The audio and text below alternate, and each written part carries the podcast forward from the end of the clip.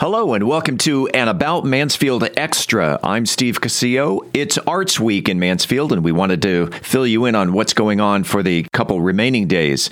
About Mansfield's Robbie Terry has this report. I am with Tim Roberts, the marketing manager for Arts Week. What event for this week do you expect to have the highest audience number?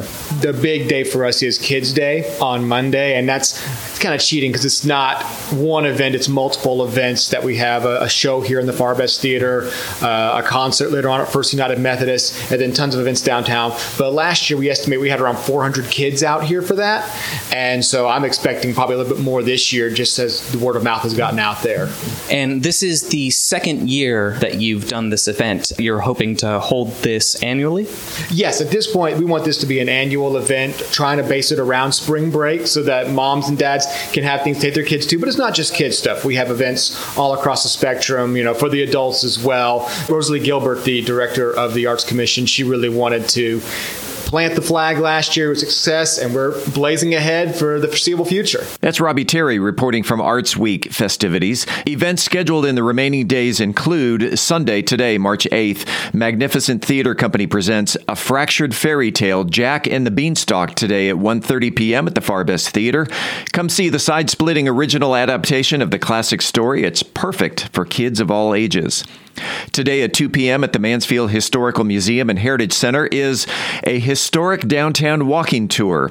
You can learn about the historical and architectural significance of the buildings of the historic block of Main Street during the hour long guided tour.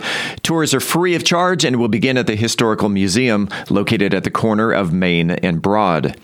Tonight at 6 p.m., enjoy an art gallery exhibition at the Bays at 210. Enjoy a pop up art gallery and meet the artists behind these spectacular works. Light refreshments will be served at the exhibition, that again at the Bays at 210, located at 210 Smith Street. Arts Week in Mansfield continues on Monday, March 9th, and it's Kids Day. And again, the Magnificent Theater Company presents A Fractured Fairy Tale, Jack and the Beanstalk, this time at 10 a.m. at the Farr Best Theater. Join Troy Dorsey Karate for a free instructional class in ninja training, board breaking, and stranger danger. Class times are at 10 a.m. and 11 a.m.